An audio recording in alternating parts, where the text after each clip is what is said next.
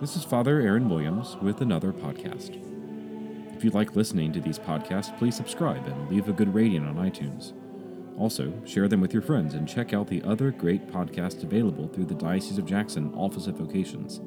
Just visit jacksonpriest.com. That's jacksonpriest with an S dot com.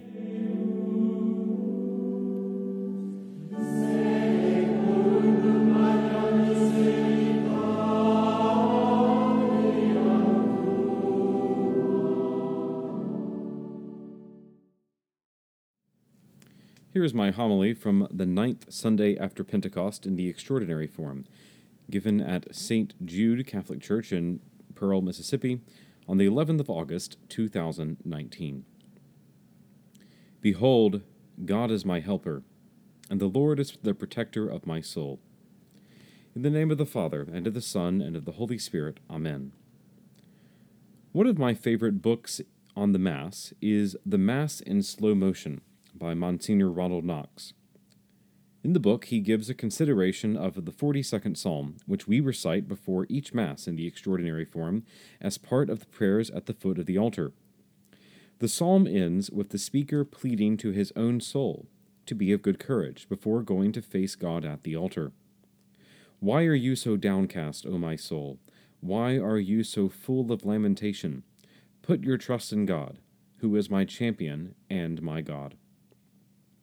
Now, Knox gives an interesting consideration of that title of God as champion. He notes that the literal meaning of this phrase is the Savior of my face. God is the one who saves face for us. Here we are gathered and waiting before the Father enthroned, and each of us have come as rebels. Each of us are guilty, and it is written all over us. Christ presents himself as the champion, as the one who is going to vouch for us so we can save face.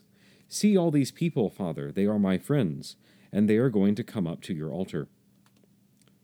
So the speaker in the 42nd Psalm is urging the soul to be joyful and put hope in Christ, because he is going to defend our cause before the Father. Or in the words of the introit, Behold, God is my helper, and the Lord is the protector of my soul. We need that sort of courage if we are going to address the real message of today's readings. In most Sundays, the Church gives us images of Christ's miracles, or his moral teaching, or some other aspect of his ministry from which we can derive a lesson. Today is less of a lesson and more of a warning. In both the Epistle and the Gospel, we are reminded that the chosen people were not spared judgment on account of their status. Being the chosen people wasn't enough to save them. None of the original generation that fled Egypt in Exodus ever made it into the promised land, not even Moses. And in the gospel, we are positioned centuries later in, in Israel's history, and still they have not fully converted to the Lord. Therefore, they will not be spared.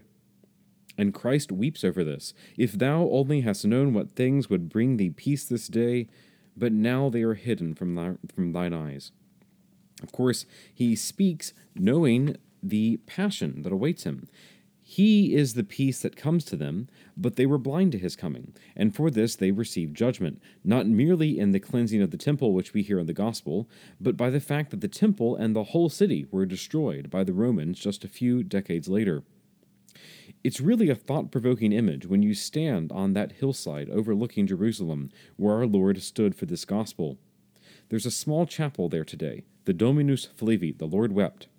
When you stand to offer Mass at the altar in this chapel, the priest and the faithful both stare out a grate in the wall, which opens out to a view of the, formal, the former Temple Mount in Jerusalem, where now there stands the Muslim Dome of the Rock. I remember standing there and hearing the sounds of the Islamic call to prayer echo through the hills and recalling these verses the day shall come upon thee that thine enemies shall cast a trench about thee, and compass thee round, and straiten thee on every side, and beat thee flat to the ground, and thy children who are in thee, and they shall not leave in thee a stone upon a stone. And of course, he could say the same thing of us today. We who live in a society where party membership determines moral values or dictates our understanding of good governance, how many of us, for instance, when we hear of the horror of another mass shooting or of these ICE raids in our own community, are more quickly drawn to the party answer than to considering what real Christian morality dictates? It's how the mass media responds. There's a shooting in a supermarket, people are killed and our emphasis is immediately on which lawmaker is or is not to blame. If thou only hast known what things would bring thee peace this day, but now they are hidden from thine eyes. Even in the church today, we hear of three fourths of Catholics not believing in the real presence of our Lord in the Holy Eucharist, and the first question is who or what is to blame? My house is a house of prayer, but you have made it a den of thieves. The remedy is to take the advice of Psalm 42 Put your trust in God, who is my champion and my God. Now, what do I mean by that? What I mean is that if we are to truly provide a Christian response to the issues of our day, then we have to place confidence in the answers Christ provides. Maybe the law requires us to pick a side when we register to vote, but the Catholic is not a party man. He is a Catholic, he belongs to Christ. Our presence tonight is already a response to this sort of thinking. It's no secret that, very regrettably, the extraordinary form of the Mass has become very politicized in the Church today.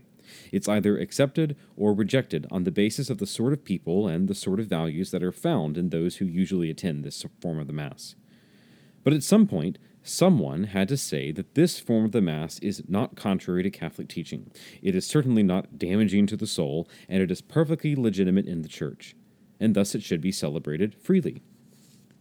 This is the sort of equation that we have to make when we consider our response to these mass shootings or the issue of legal and illegal immigration. What is and is not contrary to the faith? Make Christ our champion, not the party or the individual or the cause. Make Christ our champion. And admittedly, our society doesn't make that easy, in large part because when we side with certain ways of doing things, we often become misrepresented by onlookers, just as many people very sadly misrepresent our attendance at this Mass tonight as disobedience to the Holy Father, or promoting clericalism, or anything like that. We know that is not factual, and so does Christ, who is our champion. It is He who will save our face we should have the same boldness in promoting truth in society as well. Put your trust in God, who is my champion and my God.